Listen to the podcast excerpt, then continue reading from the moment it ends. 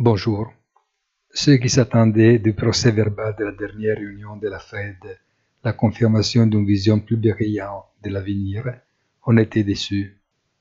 D'autre part, Powell avait tenté par tous les moyens de faire comprendre au marché que la situation était encore trop confuse pour que la Fed change d'avis. Ce qui ressort du procès verbal, cependant, c'est qu'un certain nombre de membres du Federal Open Market Committee était d'avis de persister dans une hausse des taux plus importante. Wall Street, pour la quatrième jour consécutif, continue de baisser, mais il y a aussi à considérer qu'à ce jour, il n'y a retracé que la moitié du long terme qui a commencé en janvier. Bonne journée et rendez-vous sur notre site easytradingfinance.it.